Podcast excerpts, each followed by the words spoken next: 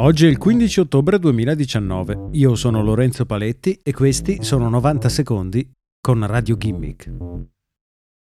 Libra, la criptovaluta ideata da Facebook, ha avuto fino ad oggi il supporto di un consorzio di cui facevano parte alcuni nomi di un certo calibro, come Mastercard e Visa.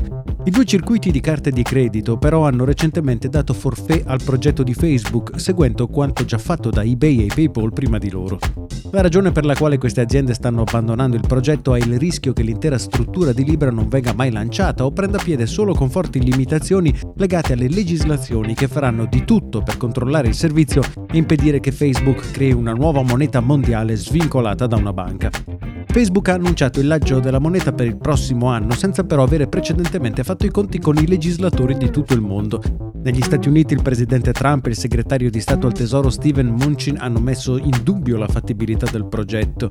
La Libra Association nel frattempo ha annunciato che intende proseguire con il progetto. Se però la moneta dovesse riuscire ad essere lanciata, rimangono molti dubbi su quale potrebbe essere la sua adozione di fronte all'abbandono di grandi nomi che abbiamo appena elencato. Anche l'applicazione di messaggistica Telegram contava di lanciare una sua criptovaluta entro la fine del mese di ottobre.